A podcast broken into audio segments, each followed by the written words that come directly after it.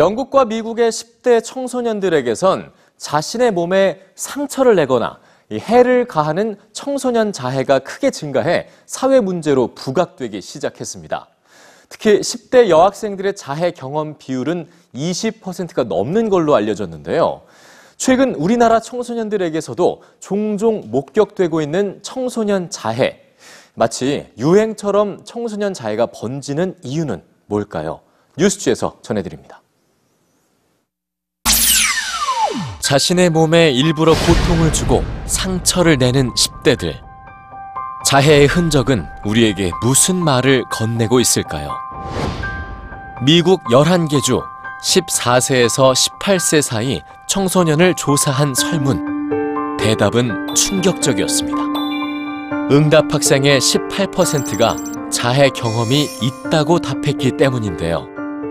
특히나 여학생의 자해 경험 비율은 4명 중 1명꼴로 10명 중 1명인 남학생들보다 훨씬 높았죠. 자기 몸에 상처를 내는 것뿐만 아니라 머리카락을 뽑거나 때리는 등 스스로에게 고통을 주기 위해 하는 모든 행위를 말하는 자해. 최근 영국에서 발표된 통계도 청소년 자해가 증가하고 있다는 걸 보여줍니다. 여학생의 22%와 남학생의 9%가 지난 1년 사이 자해를 해봤다고 답했고 13세에서 16세 사이 여학생들의 자해율은 3년간 68%가 증가했습니다. 스스로에게 고통을 줄 수밖에 없는 복잡한 감정. 영국 아동협회는 외모에 대한 불안과 걱정, 그리고 또래 간 괴롭힘이 청소년을 자해로 내몬다고 분석합니다. 사람들은 10대들이 주의를 끌기 위해 자해한다고 말하지만 왕따 때문이다. 친구들은 나에게 죽으라고 메시지를 보냈다.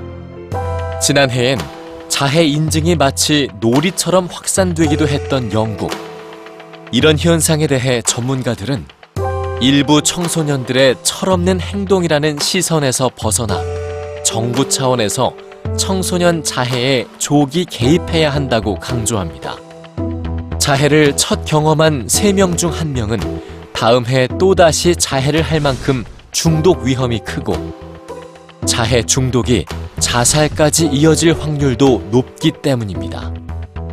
그리고 사회 전체가 청소년 자해에 관심을 기울여야 하는 또 하나의 중요한 이유가 여기 있습니다.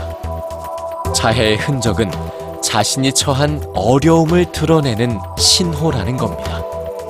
자해 밖엔 탈출구가 없었다는 한 영국 청소년의 말은 학교와 사회가 이들에게 무엇을 보여줘야 하는지 일깨워 줍니다.